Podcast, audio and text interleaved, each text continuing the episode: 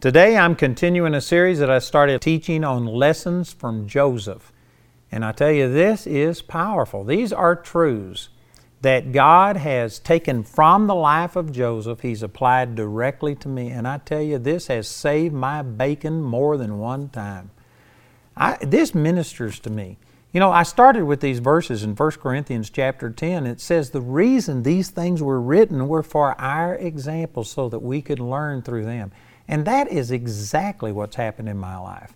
You know, I never personally went out and committed adultery and lied and stole and did dope and got drunk, and I've never done any of these things. And some people think, well, then how did you learn anything? The Word of God is given to teach us and to make us perfect, thoroughly furnished unto all good works. 2 Timothy chapter 3, verses 16 and 17. You don't have to learn everything by hard knocks. You can learn through the Word. And I tell you, I have gained tremendous revelation through Joseph, and I've applied these things to my life, and it has kept me on the path that God called me to when I was 18 years old. And I've not left it. Now, I've not done everything perfect. I'm not trying to present that, but I'm saying I've been seeking God and pressing in this direction, and there's times I've done it better than others, but I've been seeking God, and the example of Joseph and others from Scripture are a big part of that. If you are up and down like a yo yo and it seems like your life is inconsistent and stuff, I can guarantee you one of the reasons that you're like that is because you aren't learning from these people. You aren't keeping these things in front of you. You know, if you have problems with sexual sins, I guarantee you, you have not really studied the life of David and seeing what his sin with Bathsheba did and how it cost him. And his own children died as a result. And there was hatred and division. And tens of thousands of people died during the war with his son Absalom, and on and on. And you can just see these consequences that pile up and pile up. If you were to meditate in that, and really study these things and keep those examples in front of you, I guarantee you, you would not live in sexual sin.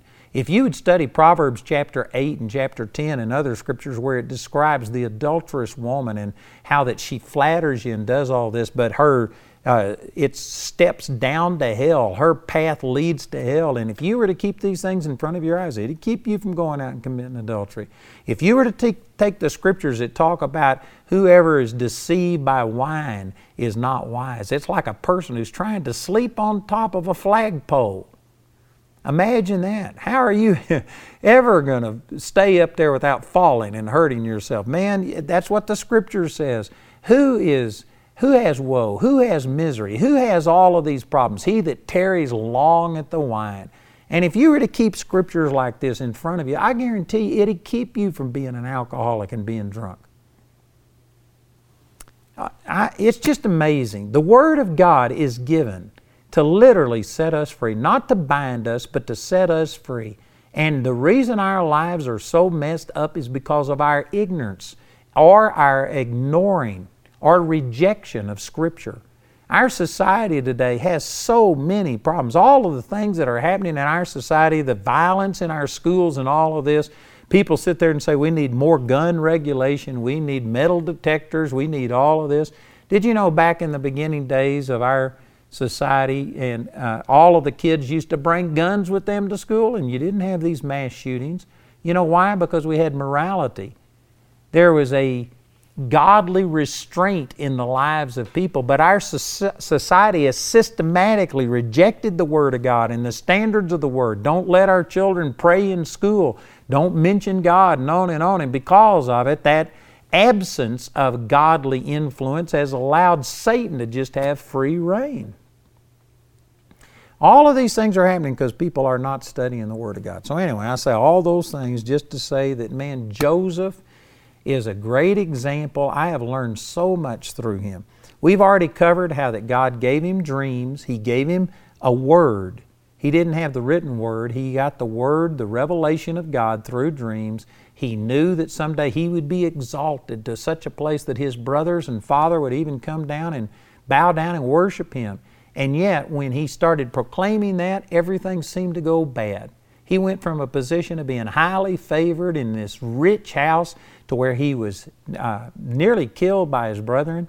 sold into slavery, and standing on the auction block, he was still a prosperous man. He was believing God. The favor of God was on him. He was bought by Potiphar. Potiphar prospered him. He became the leader of his whole household. But Satan still came after him through the master's wife. She tried to get him into sexual sin, and he refused to do it because he said, How could I sin against God?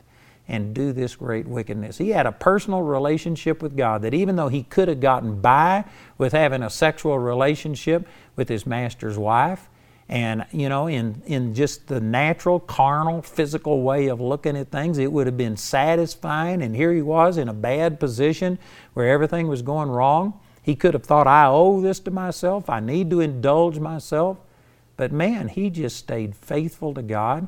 And because of it, he was put in prison unjustly. His integrity caused him, it looked like, just to keep going lower and lower and lower. Most people would, they are so in tune with the physical things around them instead of in tune with God that they just wouldn't wade through all of these negatives that it takes to get to that place of fruitfulness. They would have compromised, they'd have given in, they'd have said it's not worth it. But you know, we have hindsight. We can see now the whole story, and of course, we know that Joseph got promoted and he became the, the strongest man in all of Egypt outside of Pharaoh himself. He was ruling over entire nations, other nations, and all of these things. All of his dreams with his brethren and his fathers came to pass. Because we know the end of the story, it was well worth the effort. But at this time, it took a visionary, it took somebody who was operating in faith to see that someday it was going to be worth maintaining your integrity and serving God. So he, his master's wife lied about him and he got put in prison. And so in Genesis chapter 39 and in verse 20 it says, And Joseph's master took him and put him into the prison, a place where the king's prisoners were bound, and he was there in the prison. But the Lord was with Joseph and showed him mercy and gave him favor in the sight of the keeper of the prison. Did you know, again, this is just like Genesis chapter 39, verse 2, where Joseph was standing on the auction block and he, God says he was a prosperous man and God's favor was on him. Most people would say, that's not prosperous, that's poverty. That's being a slave. Most people would look at him in prison and say, This isn't God's favor. God's not with him. God's forsaken him. See, this is what people would say, and sad to say, Satan will even get us to say it to ourselves. When things don't look like they're working, there's a temptation to think, well, God's just forgotten me. You know, again, my own personal experience, I had this relationship with the Lord. God put in my heart that I was going to reach millions of people worldwide. And then the first church I pastored had a maximum of 12 people coming. Usually it was just five. And I did that for two years. And then for the next two years, I pastored a group of about 50, maybe 60 maximum. And I did that for two years. And then I went to a place and we had 100 people coming to church. Now that was relatively good because the, church, the town only had 144 people in the town. So that was some positive things, but still that's a far cry from ministering to millions of people worldwide. And did you know that during this period of time, everybody else, anytime I'd speak forth my vision, would sit there and tell me, You're crazy. People are staying away from your meetings by the thousands. You're reaching dozens, not millions. And they would just criticize my vision, say it's never going to happen.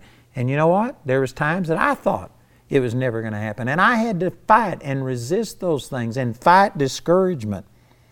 But the Lord was with Joseph in prison. You cannot evaluate God's favor on your life just in terms of physical things. You have to go by what God has spoken to you. And there is a period of time in between when you receive that vision and when you say, There it is, and can see it come to pass. And you're going to have to remain faithful and walk by faith during the meantime. But the Lord was with him in prison. And look at this. You can see that the Lord was with him because in the next verse it says, And the keeper of the prison committed to Joseph's hand all the prisoners that were in the prison, and whatsoever they did there, he was the doer of it. The keeper of the prison looked not to anything that was under his hand, because the Lord was with him, and that which he did, the Lord made it to prosper.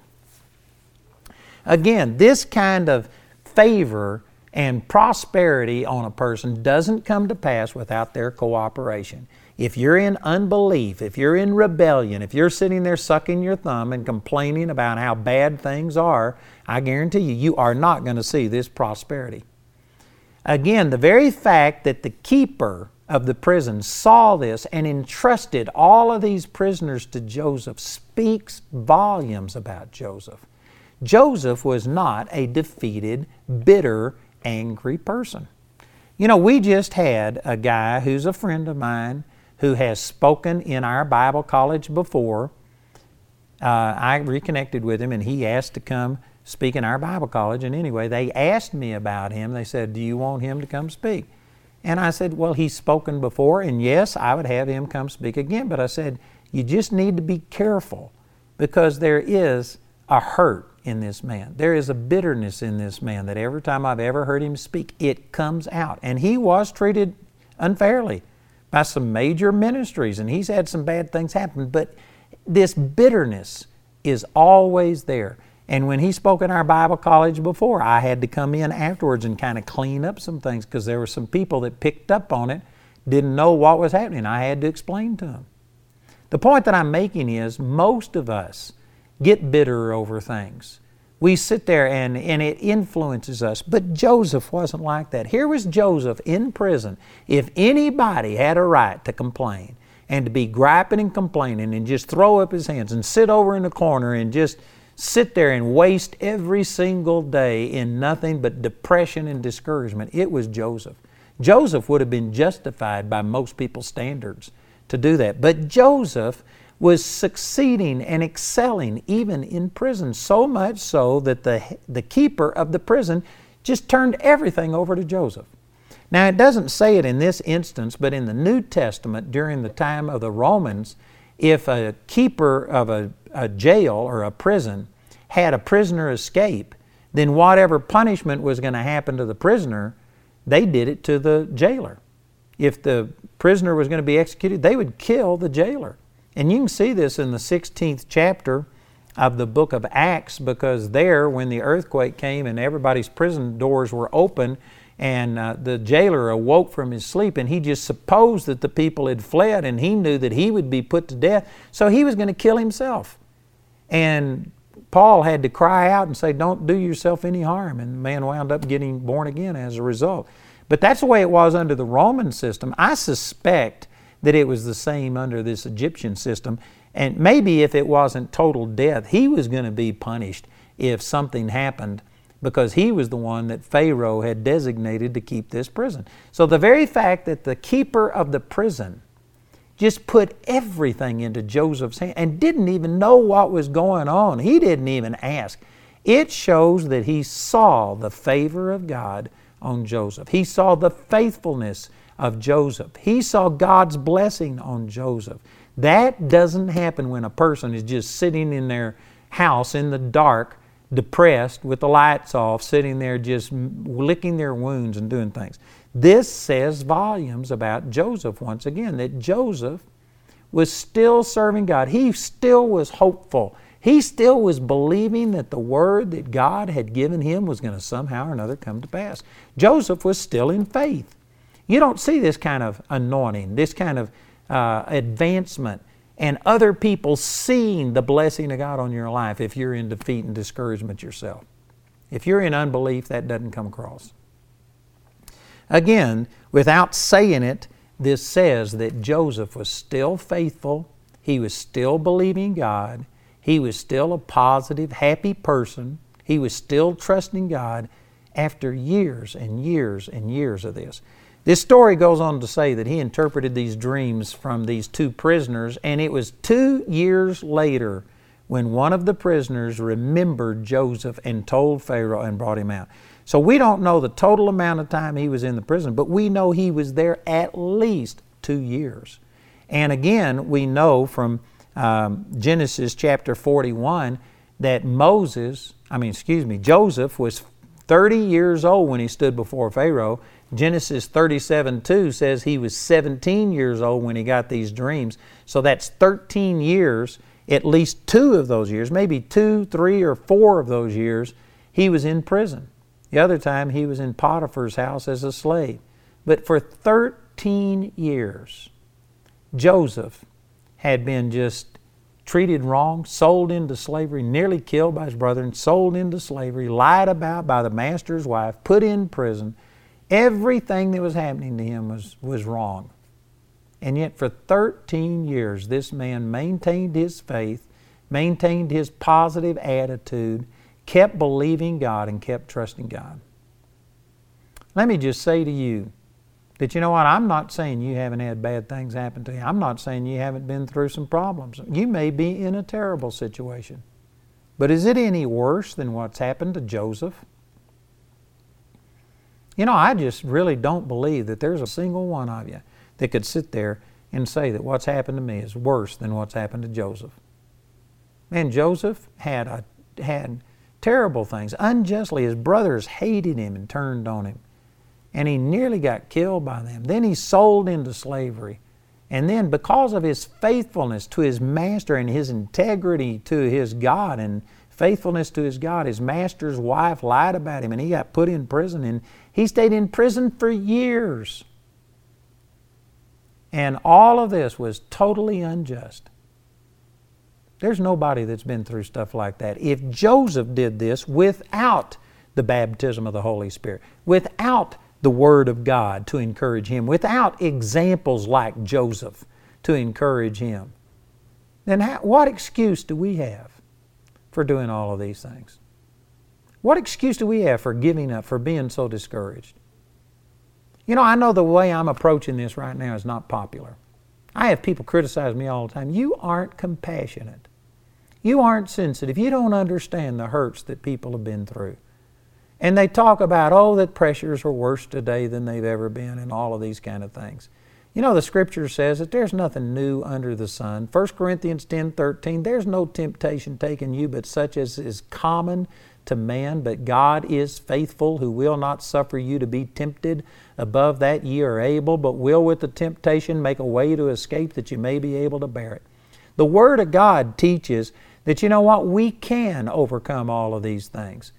The way that the world approaches, even Christian, uh, religious people, you're just supposed to have compassion. You're supposed to sit down there and just be as depressed and discouraged as these people are. I'm telling you, if I get down and wallow in defeat and discouragement the way that you are, I can't help you. I'm trying to draw you up and bring you up higher. I'm not trying to condemn you and make you feel bad, but I am trying to say that you know what? Get over it. There's nothing going on in your life that you can't handle. That scripture, 1 Corinthians 10 13, has helped me many times when I thought, God, I just can't handle anymore. This is more than I can take. I've remembered God said He wouldn't suffer me to be tempted above what I was able. If I, if I was in this situation, that must mean that I can make it, or God would not have allowed it to happen. I'm not trying to condemn you. I am being compassionate on you. I'm compassionate enough to tell you the truth and try and get you to, to get up and get out of this situation. Get over it. You know, I had a situation where I moved to Pritchett, Colorado. And I gave this example earlier that, you know, I started out in Seagoville, Texas, 12 people maximum. I moved to Childress, Texas. We had 50 to 60. And even though that wasn't huge, for the first time, it looked like we were going to eat on a regular basis. Uh, I could see light at the end of the tunnel, and it wasn't another train. It looked like I was going to live. And the Lord told me to leave all of that and move to Pritchett, Colorado, a town of 144 people, 10 people in the church to give up whatever momentum I'd gained and go minister in this little place that if it's not the end of the earth, you could see it from there. It was that close. And after I moved there, it wasn't just a few weeks. I had people accusing me of committing adultery, stealing money from the church, doing drugs. I had people coming out against me, and I just got so discouraged that I was going to quit.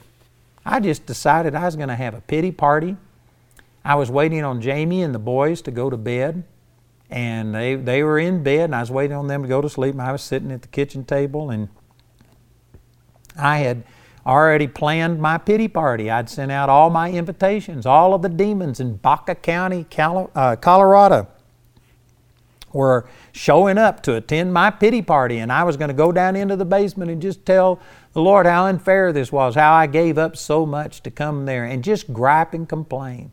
And I knew I shouldn't do it, but I just thought I'll feel better if I do. That's what the world has to say.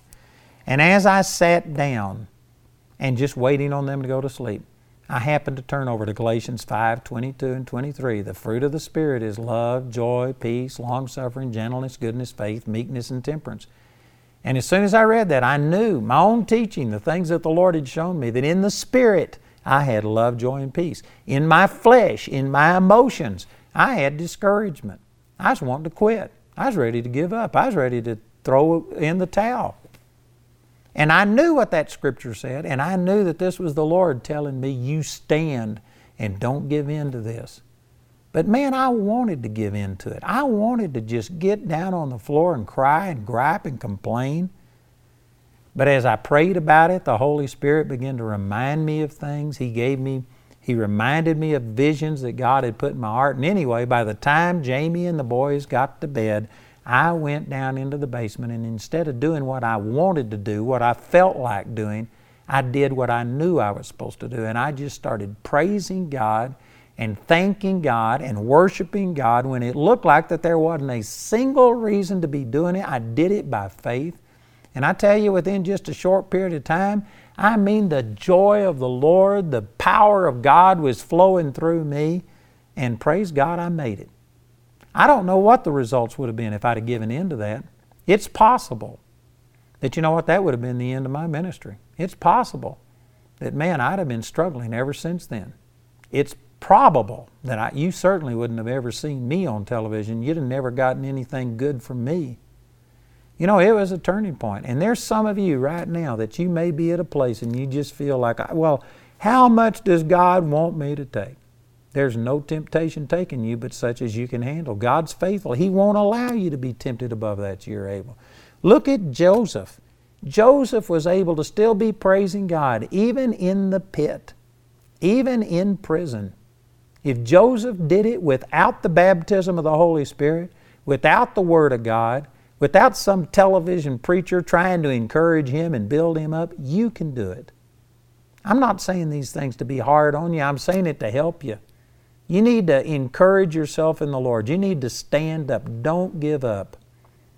You've got to get to where God's Word to you is louder than the circumstances, louder than what you see, louder than what you feel. And I've used my testimony, interwoven it in here many times, but the testimony of Joseph, what he went through, I have used this, applied it to myself, and there have been times where in the natural there wasn't one single evidence that God's will for my life was coming to pass. And yet I've been able to just walk by faith and not by sight to a large degree because of the example that I see through Joseph. If I did it, if Joseph did it, you can do it. I've used a lot of scriptures on this. So here's Joseph in prison, and let me show you some things that will once again speak to who Joseph was and what kind of a person he was. Look at this in chapter 40, Genesis 40, verse 1. And it came to pass after these things that the butler of the king of Egypt and his baker had offended their lord, the king of Egypt, and Pharaoh was wroth against two of his officers, against the chief of the butlers and against the chief of the bakers, and he put them in ward in the house of the captain of the guard into the prison, the place where Joseph was bound. And the captain of the guard charged Joseph with them, and he served them, and they continued a season in ward. Notice the very wording right here. It says that Joseph served them. You know, again, if somebody had remained faithful to God after being forsaken by your brothers, sold into slavery, and all of that, then when they were lied about by the master's wife and thrown in prison, most people would just be sitting there thinking about themselves, not ministering to anybody else. But this says that Joseph served these people. You know, again, this isn't the way you think of a jailer, uh, you know, administering things with the people that are under his control. Instead, it's usually, you know, like you're the Lord, you command them, you treat them like scum and stuff, and that's the way that it's done. But Joseph served them. He was ministering unto people, even in prison. Instead of just complaining about how bad things were, he was making the best of the situation. He was there for a reason. He was serving people. And look at this. In verse um, 5, it says, And they dreamed a dream, both of them, each man his dream in one night, each man according to the interpretation of his dream, the butler and the baker of the king of Egypt, which were bound in the prison. And Joseph came in unto them in the morning and looked on them, and behold, they were sad. And he asked Pharaoh's officers that were with him in the ward of the Lord's house, saying, Wherefore look ye so sadly today? Now, before we go on with this story, think about this.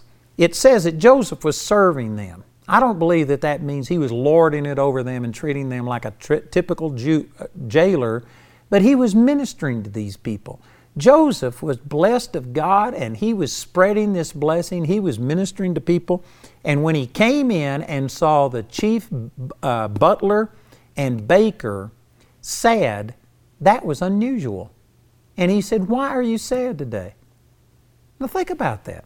They're in prison. You know, if you walked into a prison, I've been into a lot of prisons, into penitentiaries, into county jails and ministered to people. And when I go in and I see somebody sad, I don't sit there and think, why are you sad? There's a million reasons. One thing, sitting behind those bars, who knows all the things that are going on? For you to walk into a prison and say, Why are you sad today? You know what this is saying? That this was unusual for them to be sad. Apparently, the chief butler and the chief baker had been happy prior to this. Why is that? Because Joseph was serving them. Did you know that these people probably were being treated with more respect, more kindness? They were probably being honored more in prison than they were out of prison. You know, I could imagine working for a Pharaoh would be a hard pressure job, high pressure job. And all you you know, you got to do everything just perfectly and they gripe and complain over the way the food is served, over the way it's cooked and all of these things. But here they were in prison in a place where typically they would have been treated badly, and yet the ruler of the prison was treating them kindly and ministering to them. The very fact that it says here that he came in and noticed that they were sad and said, Why are you sad today? That to me speaks volumes about what Joseph was doing. Joseph was ministering to these people, and these pre- prisoners were probably being treated better in prison than they had ever been treated out of prison. And this is by a man who had been hated by his brothers. They tried to kill him. He barely escaped with his life, sold into slavery, then lied about by the master's wife. Everything that had happened to him had been bad, and yet here he is still making a positive impact on people around him, people in prison. Man, that's powerful. This is one of the lessons that I learned from Joseph. Did you know none of us just go from where we are, having never been used of God, into the complete fulfillment of what God has for our lives? There is a lot of growth in between when God calls us and when we actually see the fruit of it. And the sad thing is that how we respond and how we act and how we occupy during that period of time really determines how much fruitfulness we see later on. You know, I've said this to many people who want to be in ministry. I was in Phoenix, Arizona one time, and I was speaking at a church, and they had a driver that picked me up from the hotel and drove me back and forth. And anyway, you know, typically the driver sat in the front seat. He wanted me to sit in the back. Well, I got up front, and I was trying to talk to him, and I was asking him questions. And I mean, this is over a period of three or four days, and he drove me back and forth all of these times. And the guy really wouldn't talk to me. I mean, I just couldn't engage him. You could tell that he was discouraged. Something was bothering him. He wasn't rude or anything, but he just wasn't happy and he wouldn't talk. And so, anyway, one of the last days, I just kind of got in his face and I said, What's going on with you? What's wrong? I said, It's obvious that you are not really uh, enjoying the Lord. And he just began to dump on me and he had been a very successful minister someplace else. He came and joined up with this large church because he thought he would get an opportunity to minister and to preach and to impact people's lives. And all he had been doing for a year or whatever was driving speakers back and forth, being kind of like a, you know, a gopher, just doing whatever needed to be done. And boy, he was mad about it and he was complaining. He said, I hadn't got to preach and nobody's listening to me. And he just he just went off on this tirade. And so I got to talking to him and I said, I wonder why they don't let you preach with this attitude that you're expressing right now. I said, uh, what would it be like if you were to stand up and preach with this hurt and this anger and this bitterness that you have in your heart? And boy, it just kind of, you know, like slapping him in the face. He just straightened up. And I said, You know what? You are just full of bitterness and hurt. And I said, Who wants to give you a platform to spew that and share that with other people? And then I began to share with him some of these same things that you and how you fulfill this position, whether you do this heartily as unto the Lord, whether you can be content not being the person behind the pulpit, but the one who's driving the speakers back and forth. I said, how you act right now, how, your degree of faithfulness right now determines how far God's going to take you in the future. And some people think, well, that's, you're talking now about performance. What about grace? You know what? It's like I've got 500 employees. And I love all of them. I'm not mad at any of my employees. And I try and treat every one of them good. But when it comes time to promote somebody, did you know what? I am not going to promote the person with a bad attitude because I don't want to put them in a position to where they can just influence more people and spread this bad attitude. It has nothing to do with my love or grace towards this person, but your promotion to a large degree does depend upon whether or not you're faithful in lesser things. Jesus said this in the 16th chapter of the book of Luke. He says, If you aren't faithful in that which is least, you will not be faithful in that which is much. If you haven't been faithful in another man's things, you will not be faithful over your own. And I guarantee you, you do need to prove yourself faithful. So I started speaking to this man and I said, You know what? If you would serve the people that you're picking up and driving around, and if you would do it with joy and do it as unto the Lord and treat them the way that you would want to be treated, the way that the Lord would want other people to treat you. I said, and if you were faithful in this, then God would promote you unto something else. And I never got to talk to the guy anymore. I don't know exactly what the results of it was. But see, I see all of this in Joseph. Joseph had taken just step after step after step, all down, looked like they, they were going away from God's plan for his life. And yet here he was serving these people to such a degree that it was, it was unusual it was abnormal to have somebody in jail who wasn't happy. Boy, that speaks volumes to me. Boy, what a great attitude. What an awesome attitude. You may know that God has more for you than what you are doing right now. But what kind of an attitude are you serving and operating in right now? You need to learn a lesson from Joseph. That you know his promotion ultimately was, was dictated by his faithfulness in the prison. The very people that he was ministering to in the prison are the ones that eventually got him in front of Pharaoh and let him fulfill his destiny. You right now may be in some situation where you you know you're working in a church and you're you're just uh, I don't know working in a nursery, cleaning toilets or who knows whatever it is that you're doing, and you think, what does this matter? You need to do it as unto the Lord with everything that you've got. You know, when I first started ministry, I started out in the nursery and I started changing diapers and ministering to people. And then I graduated to the youth and, well, to real young kids and then to teenagers. And I went through all of these steps. And you know what? I gave it everything I had. And I was doing it like it was the, only, it was the thing I was going to do the rest of my life. And I'm telling you, I think that all of us go through these stages. There's steps and stages. Over in Romans chapter 12, verse 2, it says, You uh, don't be conformed to this world, but be transformed by the renewing of your mind, that you may prove what is that good and acceptable and perfect will of God. I don't think you just step from where you are into the fullness of what God has for you. There's steps and stages the good, the acceptable, the perfect will of God in Mark chapter 4, down around verse 28 and 29. It says there's first the blade, then the ear, and then the full corn in the ear. Again, implying steps and stages. you grow into things. You know, I used to pray and say, Oh, God, use me, and beg God to use me. And the Lord finally spoke to him and He said, The reason I'm not using you is because you aren't usable. He says, Don't ever ask me to use you. Instead, you pray and make yourself usable. And the moment you get usable, I'll use you. And I believe that that's true for everybody.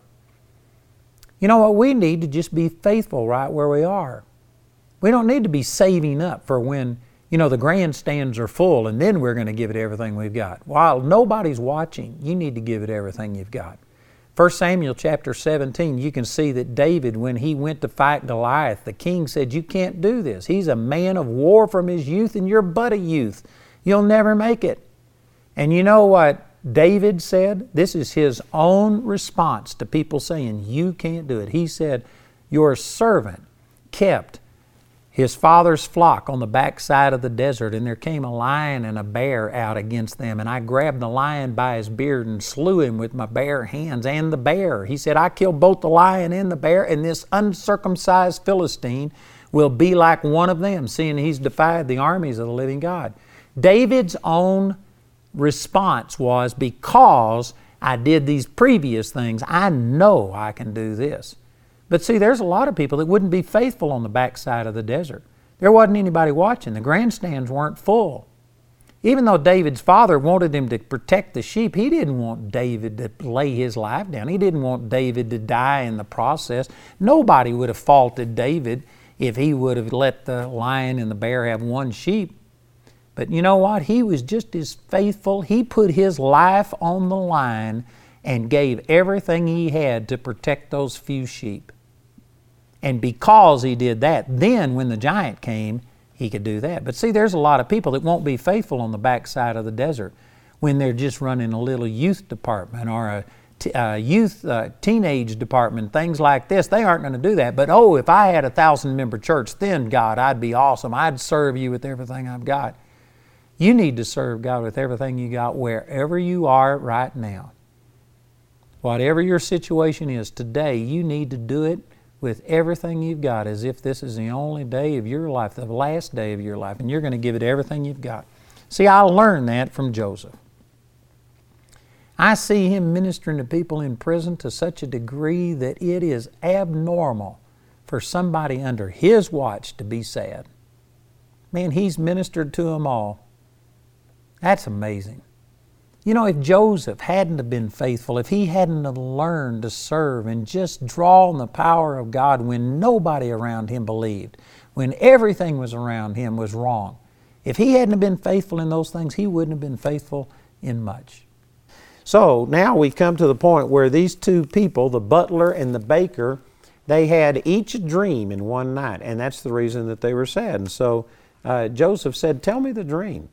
And they told the dream, and I'm not going to go through the whole thing, but the interpretation of the dream was first of all, he interpreted the butler's dream, and he said, The interpretation of your dream is that in three days, Pharaoh is going to lift you up and restore you back to your butlership, and you will once again serve in the presence of Pharaoh. You're going to be delivered out of this prison. When the um, baker saw the positive interpretation, then he told Joseph what his dream was, and Joseph interpreted it and says, In three days, you're going to be uh, taken out of prison, but you're going to be hung and put on a tree, and Pharaoh's going to kill you. And it came to pass just exactly the way that Joseph had interpreted these dreams. And he told the butler, he says, Now, when all of these things come to pass, remember me and recommend me to Pharaoh because it's unjust that I was sent, sold into slavery. It's unjust that I was put in prison. And he just asked for him to remember him and mention him to Pharaoh. But the, it ends in the 40th chapter uh, by saying, But the, uh, yet did not the chief butler remember Joseph, but forgot him. And then it goes into the 44th chapter, 41st chapter, and two years later, after this dream had come to pass, one had been hung, the other had been restored to his position. Two years later, Pharaoh had a dream and he came in and presented this dream to all of his um, people. He called in all the magicians and all of the people that they use for things like this, and not a single person could interpret it. And then the butler said, I do today remember my faults. And he says that there was this man, and he told Pharaoh about Joseph. And so uh, Pharaoh called for Joseph and brought him out of the prison and brought him before him. And let me just point out a couple of things here. In Genesis chapter 41, and in verse 14, it says, And Pharaoh sent and called Joseph, and they brought him out, they brought him hastily out of the dungeon, and he shaved himself and changed his raiment and came in unto Pharaoh. Before I go into the rest of this, let me just make a point out of this. In a way, this is a small thing, but it's a big thing, and it really does give us insight into Joseph. Here was Joseph in the prison, and all of a sudden his great opportunity comes. Here he is going before Pharaoh, and I believe in his heart he knew that possibly this was the way that these dreams were going to come to pass. And he just saw this as a great opportunity. And notice it says that he uh, shaved himself and changed his raiment and came in unto Pharaoh. In other words, he made himself look presentable. You know, this is a small thing, but it's a big thing that there's so many people that they want excellence. They want to have a great position. They want to have a well paying job. They want people to respect them, and yet they don't even take care of some simple things like the way they've looked. You know, I was walking through our building one day and I just happened to walk by as a guy who came, came in and applied for our IT department. And he was wearing these poverty jeans, is what I call them, the jeans that have holes all through them. He was wearing flip flops. He was unshaven. He hadn't combed his hair. You know, there's a lot of people that fix their hair now so that it looks uncombed on purpose. But I don't think this guy had even combed his hair and he smelled, he was dirty, he was wearing an old t shirt that had holes in it, and he came and applied for a job. And I didn't say anything right then, but when he left, I went into the guy who interviewed him and I said, uh, What was this about? And he said, He came for a job interview. And he said, Man, he's got great qualifications. And I said, I don't want him. I don't want this guy working for me. And he says, Well, you want to hear his qualifications? I said, No. I said, The way that this guy presents himself and the way he looks says volumes to me. If this is the way you present yourself before you even get a job, what's it going to be like once we hire him? And I know that there's people who sit there and say, Well, that's prejudice, and you're judging a book by its cover. I'm aware that you can get a person to dress up and clean up and look nice, and that doesn't mean that on the inside they're going to be a quality person. But I can guarantee you, a person that just doesn't give a rip and stinks and smells, comes in unshaved, all these kind of things. I just, that is not a person of excellence. Now, I'm not saying you have to wear a three piece suit. I don't do that. But I'm saying I at least comb my hair. At least clean up. I put a breath mint in sometimes and stuff. You know, you need to do some minimal things. To me, this is an important fact that here's Joseph, and it just reflects, see, that this was a man of excellence. Everything he did with, was with excellence. He portrayed himself, he presented himself. There are people that would love to be the CEO, but man, you're such, you know, forgive me for being blunt, but you're just such a slob. You're so sloppy, and you don't do things with excellence, and you wonder why nobody promotes you. And I know somebody's saying, well, they shouldn't be judging me based on appearance and stuff. Well, wake up and realize that people do judge you based on appearance. You know, my own children, they got tattoos and at one time had all of these big old things in their ears and piercings and their eyebrows pierced and stuff. And, and we went through all of this kind of stuff. And I said, Look, I love you. I don't care what you look like. It doesn't matter to me. I'm going to love you. But I said, You know what? Peop- that portrays an attitude. Oh, no, people are wrong. They shouldn't judge me and stuff. Well, guess what? as they finally got out of the house and did things, they just realized that, you know what, you can't get a job. You can't go. Most people aren't going to hire you. You look weird like this. And guess what? They got rid of these piercings. Of course, they still got the tattoos, but they got rid of the piercings and they've had to change around and just realize that whether they, regardless of what they think, people are going to judge you based a lot on how you look and how you present yourself. Again, I say this is a small thing, but it's a big thing that if you want to see God prosper you and promote you, you need to care about how you present yourself, how other people look at you. And to me, this is indicative of the way that Joseph was. Joseph wasn't depressed. He wasn't just giving up. He was standing in faith. He saw this as an opportunity and he presented himself the best that he could. Now, he was coming out of the prison. He probably didn't have the fancy clothes that Pharaoh had and all of the people that were around him, but he put on the best stuff that he had. He shaved himself, he cleaned himself. You need to present yourself properly.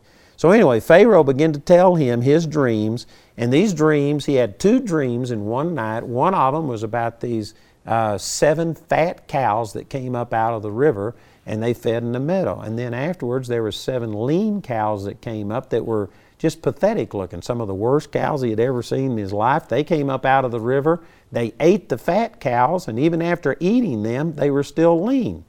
And so he woke. And then he had a second dream, and he had these seven ears of corn that were just full and lush, beautiful looking ears of corn. And after them, there were seven ears of corn that came up that were blasted by the east wind. They were pitiful looking, and uh, the uh, corn that was uh, deficient ate up these fat ears of corn, and they still looked bad. So he woke, and that was the dream. Nobody could interpret it to him. And Joseph told him, uh, look at this in verse 32, Genesis 41 32, and says, For that the dream was doubled unto Pharaoh twice, it is because the thing is established by God, and God will shortly bring it to pass. You know, this is a little piece of information that uh, I've gotten from this that has helped me a lot. And that is that, you know, when you get a dream once, God may be showing you something for the purpose of changing it. But when you get a second dream making the same point, according to this scripture, once it's doubled unto you, that's because this thing is going to come to pass. There is no alternate. God gave Joseph two dreams about seeing his brothers come and bow down to him. That meant that it was a fixed, established thing. And I believe that that was part of Joseph's heart. He's revealing it right here. And he had, through these 13 years, been trusting that God had shown me this thing twice, and he knew it was going to come to pass. So he interpreted this to Pharaoh that what it meant was that there was going to be seven years of plenty where the earth would just bring forth by handfuls. It would be in a superabundance. But then there would be seven years of famine afterwards, and uh, the famine would be so severe, severe that all of the abundance would be forgotten because of the uh, lack caused by the famine. And then here is Joseph's application. And boy, there's a lot of things I could say about all of this. I'm just not going to take time to do it. But it's not only good enough to get a word from God, but then you need to know how to apply it. How do I respond to this? What do I do with it? Look what Joseph said unto Pharaoh. Um, in verse 33, it says, Now therefore let Pharaoh look out a man discreet and wise and set him over the land of Egypt. Let Pharaoh do this and let him appoint officers over the land and take up the fifth part of the land of Egypt in the seven plenteous years and let them gather all the food of those good years that come and lay up corn under the hand of Pharaoh and let them keep food in the cities and the food shall be for the store to the land against the seven years of famine, which shall be in the land of Egypt, that the land perish not through the famine. Here's Joseph telling Pharaoh what to do. You know, some people would consider that arrogance, self confidence, or something. But you know, if you were to back up in here when the Pharaoh said, I've heard that it's been given unto you to interpret dreams. And, and here's what Joseph uh, answered Pharaoh and said in verse 16, It is not in me. God hath given Pharaoh an answer. God will give Pharaoh an answer of peace. In other words, Joseph made it very clear that his confidence and his boldness wasn't in himself. He wasn't an arrogant person. He was a person that was committed to God. He was functioning under the leadership that God had given him, this vision. And right here, when he's telling Pharaoh what to do, this isn't his self confidence. This isn't brashness. This is just a man who trusts in God, he, he believes God, and it gives you an authority. Joseph was speaking to the most powerful man on the planet at that time. Pharaoh was the leader of the largest, strongest nation on the planet at this time, and here's Joseph telling him what to do. I tell you what, that is awesome. And again, it gives you an insight that Joseph, after 13 years of seeing all of these negative things happen, which would have defeated and discouraged most people, Joseph was still standing there, confident in the Lord, bold, and uh, speaking forth these things, and basically became uh, the guy telling the strongest man on the planet what to do. I just think that's awesome. And it says in verse 17, And the, and the uh, excuse me, verse 37, and the thing was good in the eyes of Pharaoh and in the eyes of his servants. And Pharaoh said unto his servants, Can we find such a one as this is, a man in whom the Spirit of God is? And Pharaoh said unto Joseph, Forasmuch as God hath showed thee all this, there is none so discreet and wise as thou art. Thou shalt be over my house, and according to thy word shall my people be ruled. Only in the throne will I be greater than thou. And Pharaoh said unto Joseph, See, I have set thee over all the land of Egypt. And Pharaoh took off his ring from his hand and put it on Joseph's hand and arrayed him in vestures of fine linen, put a gold chain about his neck, and he made him to rise in the second chariot which he had. And they cried before him, Bow the knee. And they made him ruler over all the land of Egypt. And Pharaoh said unto Joseph, I am Pharaoh, and without thee shall no man lift up his hand or his foot in the land of Egypt. That's pretty powerful. Joseph woke up this morning in prison, and then he woke up the next morning in the palace. He went from the pit to the palace in just a matter of minutes. And you know, some people think, well, that's what I want. But let me ask you have you, for the 13 years that you've been going through adversity, have you been faithful? Have you been operating in excellence? Have you been ministering and, and uh, letting God flow through you and doing what you have at that moment? You know, with everything that you've got? There's a lot of people that would love this instantaneous change, but this change, it didn't really happen instantaneously. It might have looked like that. It might have looked like that in just a matter of moments. He went from the pit to the palace, but he had been in process for 13 years. He had been sowing for this for 13 years. And it's amazing how people just don't see this. That's like a person seeing a woman give birth to a baby and say, well, man, that was pretty good. It only took three, three hours or something like that. No, it took nine months and three hours. There's more to it than just that actual uh, birthing process. You know, I had a person come to me one time, one of my students, and they were really impressed by a message that I gave. And they said, How long did you study? How long did you work on that sermon? And I said, 32 years at the time. That's how long I'd been in ministry. And see, he just thought, oh, I prepared for an hour or two hours or something and got all this together. No, it's 32 years. Now it's been 47 years for me studying these things. These things that I'm sharing with you today, I have meditated on these things for decades. I have applied it to my life.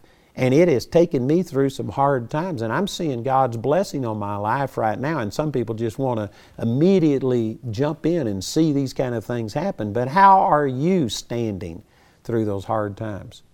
I guarantee you there is always going to be this process when God drops a vision in your heart. And then there is going to be time in between when that seed is planted and when you see the fruit of that thing come up. And what you do in that gap, in between that time, determines the degree to which God is going to be able to promote you and fulfill the things that He wants to do in your life. You have dreams and desires that aren't selfish and they aren't things that originated with you. They're things God put in your heart. And yet everything in your life looks like it's never going to happen. You can go to this story about Joseph, and man, one of the things that this should do is put a tremendous hope in your heart that if this worked for Joseph, if it's worked for me, if it's worked for other people, it'll work for you. God is no respecter of persons. God wants to bless you. God wants to fulfill those dreams that He's put in your heart more than you want them fulfilled. But you have a large part to play in when they come to pass and how they come to pass, how much of it comes to pass. You need to take some lessons from Joseph on this. Look at this verse in Genesis chapter 41 and in verse 46, it says Joseph was 30 years old when he stood before Pharaoh, king of Egypt. So he was 30 years old. If you go back to Genesis chapter 37 and verse 2, he was 17 years old when God first gave him the two dreams about how that his brothers would come and bow down to him and he would rule over them. So that's a total of 13 years before the first positive thing happened in Joseph's life. God had given him these dreams, but it was 13 years of just negative things. Every time he did something, he was faithful and, and had integrity before his brothers, and they hated him the more, sold him into slavery.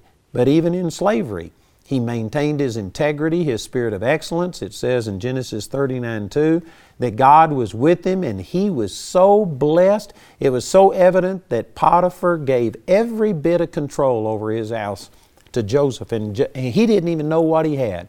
He didn't even pay attention to anything. The only thing he knew was the food that he ate because he trusted Joseph so completely. And how did Joseph get rewarded for that type of integrity? Well, the master's wife lied about him and wound up committing him into prison, accusing him of rape, which he was absolutely innocent of. He could have done it. He could have done it, and nobody would have told on him. The master's wife wouldn't have told on him if he had had a sexual relationship with her because it would have been putting her own neck on the line. And yet he refused, and she got bitter at him because of it, accused him of rape, put him in prison. And yet he still maintained his integrity, and he still served God, so much so that the prisoners were, I mean, rejoicing. It was unusual to see them sad. He interpreted the dreams for the butler and the baker. And even after he had done so many favors for them and done all of this, they forgot him for two years. It was two full years after that that Joseph remained in prison.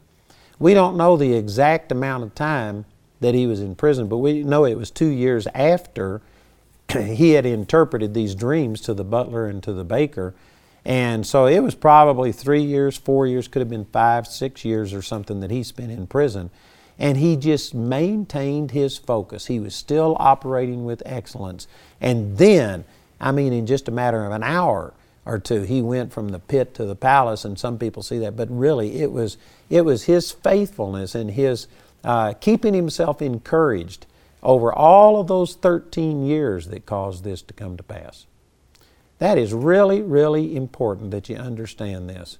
Because there's a lot of people that they will seek God because they desire a result, but they'll do it for a brief period of time. And they just aren't committed to it. They, they, won't, they won't stick with something. You know, the Bible calls this patience. And if you, James chapter 1, if you let patience have her perfect work, you will be perfect and entire, wanting nothing. There's not a lot of patience today. I mean, we have fast food, we have fast everything, fast cars, fast internet, uh, they're just everything. It's as fast as we can get it. We live in a society that's all about getting what you want right now. And there's not a lot of people that will just continue to seek the Lord, hold on to their dreams for year after year, decade after decade.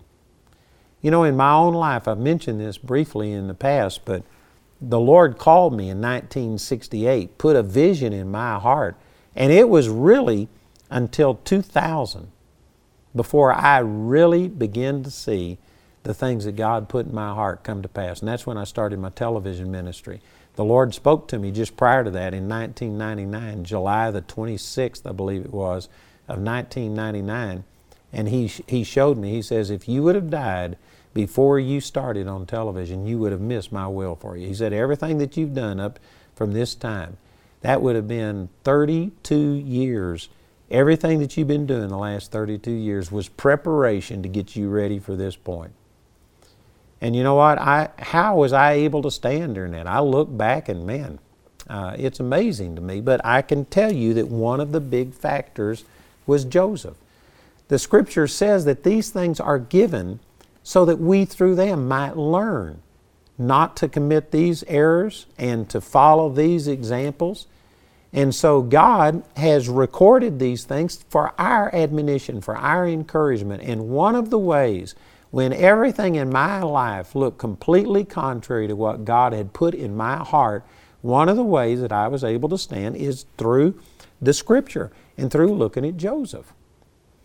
You know, in our society today, we've gotten to where, I don't know what to call it, but used to, when I was a kid, you know, you had a Western or something or a story the good guys always won. Evil always got defeated, and good always triumphed. Today, it's turned around to where you'll have some of the main characters who are the ones that everybody's rooting for are actually the bad guys. And they're presented in a totally different light. And in an attempt to be realistic or true to life or whatever, they don't show the good always winning over the evil. And so, eh, my point is that today there isn't this same hope. There isn't this same confidence that if you just keep doing what's right, you're going to win.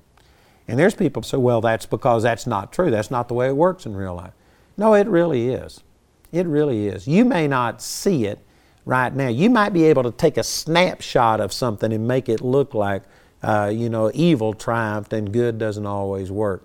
But if you look at things over a long period of time, the evil always gets snuffed out. And if you can't see it in your situation, in your life, in your lifetime, if nothing else, when we stand before God, there is going to be an accounting given of every single person, every tyrant, every abuse, every rotten thing that ever's ever been done is going to be dealt with.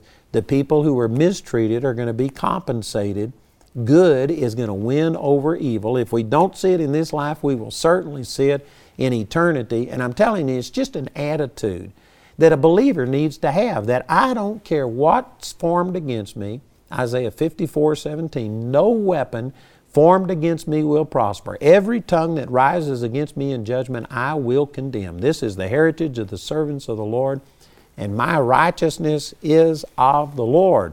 That's the attitude that we need to have, and we need to know, like it says over in the book of Ephesians, that you know, do service unto those who are over you, not as unto man, not men pleasers, but doing it as unto God, knowing that of the Lord shall we receive, whether we be bond or free. It doesn't matter your position, it doesn't matter if you're the boss or if you're the lowest paid person. If you would do things with excellence and keep serving and doing what's right, I guarantee you eventually you are going to be prospered.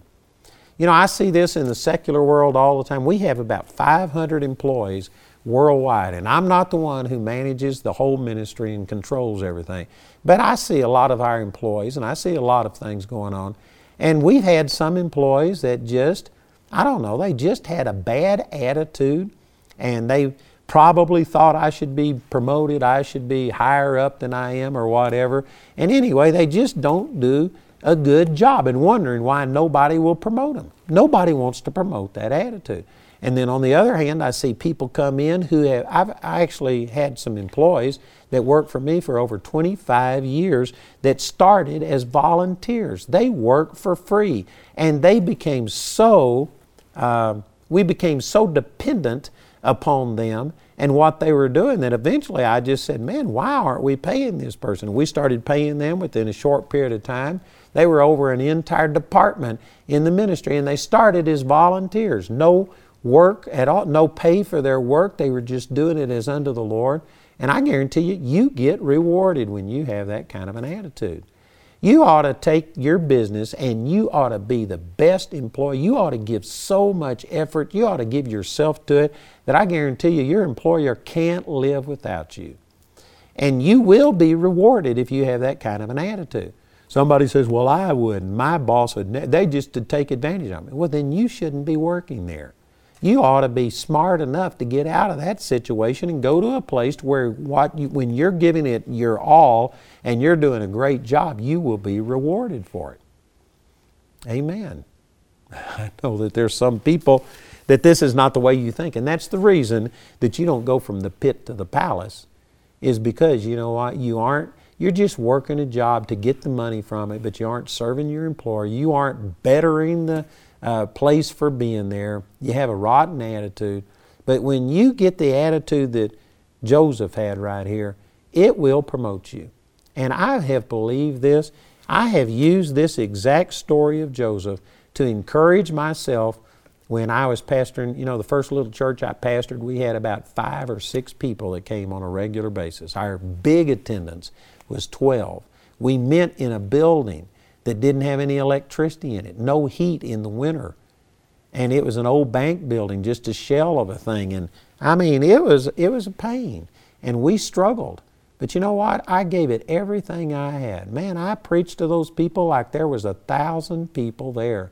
I gave it everything I had. And then we moved from there to Childress, Texas. And in Childress, we met in my home and I pastored a church there that met in my home, and we had probably a maximum of 60 or 70 people, somewhere around 50 people. 40 to 50 people was probably the average, but you know what? I gave it everything I had. And then we went from there to Pritchett, Colorado, which there was only 10 people in the church in Pritchett. There was only 144 people in the town. You know what? It would have been easy to say, man, what's the, what's the point? Uh, it would have been easy to quit or easy to just take it, uh, you know, coast and not do very much. But I guarantee you, I gave everything I had to those people. We saw a man raised from the dead, and soon we had a hundred people coming to that little tiny church, and we saw awesome things happen. And you know what? I, I'm not saying that I did it exactly the way that Joseph did, that I did it with the excellence that Joseph did, but I used Joseph as a model. That he had a dream and a vision and a promise from God, and God had put in my heart that someday I was going to reach the masses, that I would be speaking to people all over the world and having a worldwide impact. And this is when I was in a little place of 10 people in the church and a total of 144 people in the town. The next closest town had about 100 people in it. And then you had to travel even further to go to a place with about 1,000 people in it. I mean, if that wasn't the end of the world, you can see it from there. That's how close Pritchett, Colorado is to the end of the world. And yet I loved it. And I was just serving God and ministering to those people the best I knew how. And then God opened up doors, things began to happen. But all of those times that I was just giving it everything I had in these situations where it looked like the dream of reaching people worldwide was never going to come to pass. You know, that was very influential in what God did in my life.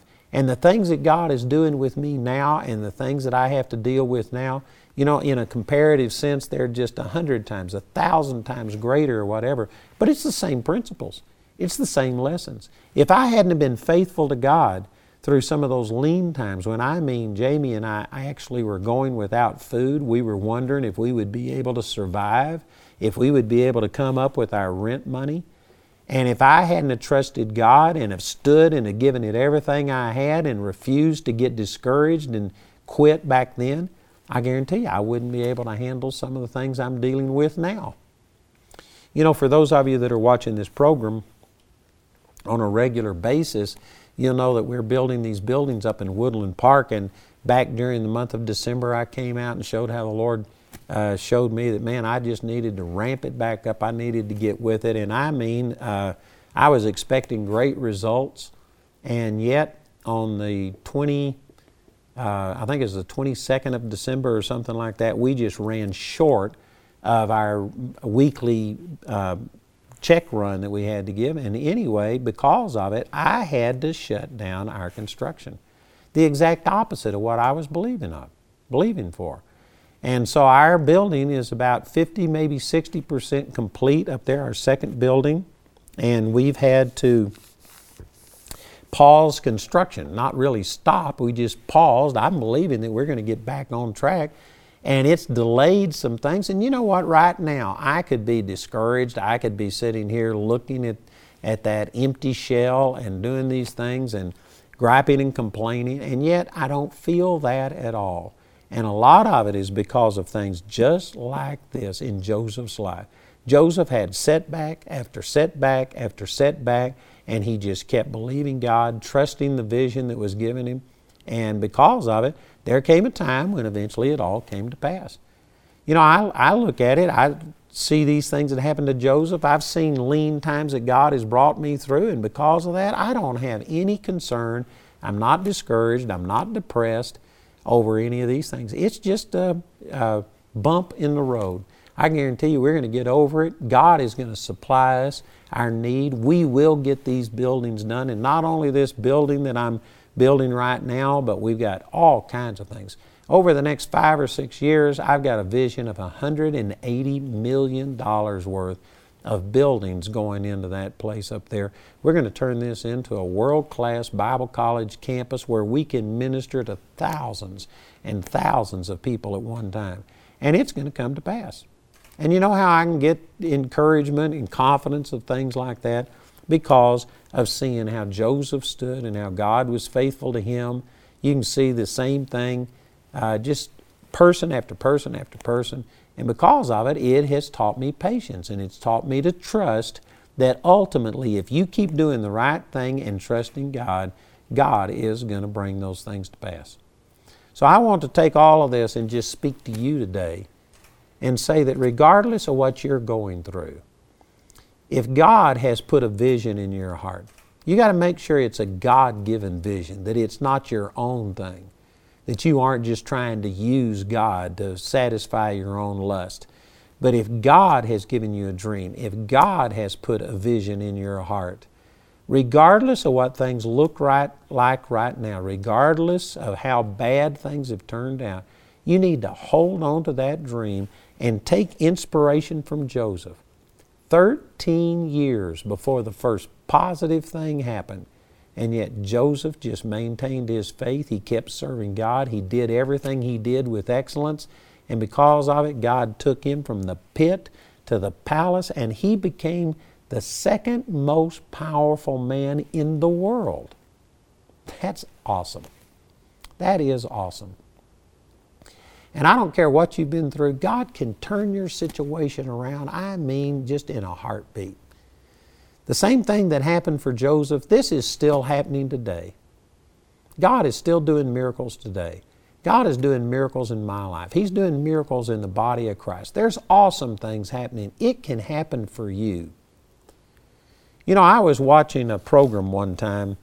Uh, let me give you just a little bit of background. This is before our first son was born. This is back when I was pastoring this little place in Seagoville, Texas, where we had five or six people on a regular basis, maybe 12 maximum. And Jamie and I were struggling. Our first son was on his way. It was going to cost $600 to go to the hospital and have this birth and deliver this child. And, you know, some people today think, man, that was cheap. Boy, that was like a million dollars to us. We had no way of coming up with $600.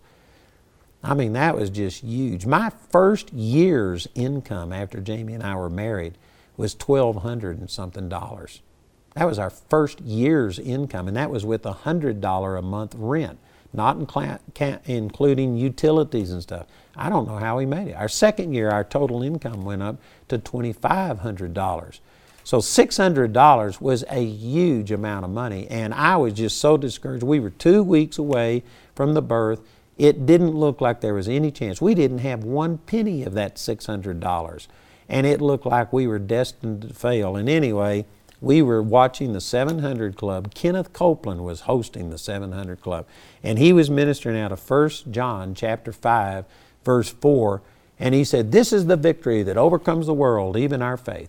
And I was sitting there listening to that and thinking, Yes, Kenneth, I've heard this, I believe it, I've preached it, and I tried, and it just didn't work. And I mean, it's like he could hear me. And he says, Don't tell me that you've tried it. You don't try this, you just do it. You commit to it. You don't just try it for a period of time. And I mean, I was shocked. It's like he heard my thoughts. And I said, Well, I, I've done all that I know how to do. I don't know what else to do. And I mean, every thought that I had, he just came back with something. I took it as God speaking directly to me. And he was. And you know what? I was just totally discouraged, ready to quit and give up. And yet, after listening to Kenneth just pound this verse that this is the victory that overcomes the world. If you aren't overcoming, you aren't operating in faith. And finally, after about 30 minutes of that, I just humbled myself and I said, All right, God, I'm still believing. I said, We haven't lost yet. And I got back up and I started believing. Long story, but anyway, we, on the day of, of my son's birth, we had that $600. I mean, it was miraculous. And I went and Jamie uh, delivered like at 5:20 in the morning, and so we were there real early. We missed a night's sleep. And after she finally, you know, the delivery was over, everything was good. I went home to get some sleep, and I didn't have enough gas to get from the hospital back home. Matter of fact, it wasn't actually home, it was Jamie's parents' house. We were living with them during this time because we didn't have enough money for rent. And I didn't know what to do, and I pulled into a gas station. Now, I'm not recommending you do what I'm doing. I just told, this is my testimony. I pulled into this gas station and I said, God, I don't have any money, but I've got to have gas. And I just stuck the nozzle in and filled up my car, and then I went in and I was going to tell the guy what I did. And I said, I'm sorry, but I don't have any money. And just, hoped that He'd give me mercy. When I walked in there, there was a person who knew me, and he said, What are you doing here? Because this wasn't a town I normally lived in. And I said, Well, my son was born today, and I was over here at the hospital. He said, Oh, well, let me buy your gas for you. And praise God, he paid for that gas. I'm telling you that you can take hope from Joseph's story. It'll work for you. It's worked for me. It'll work for you.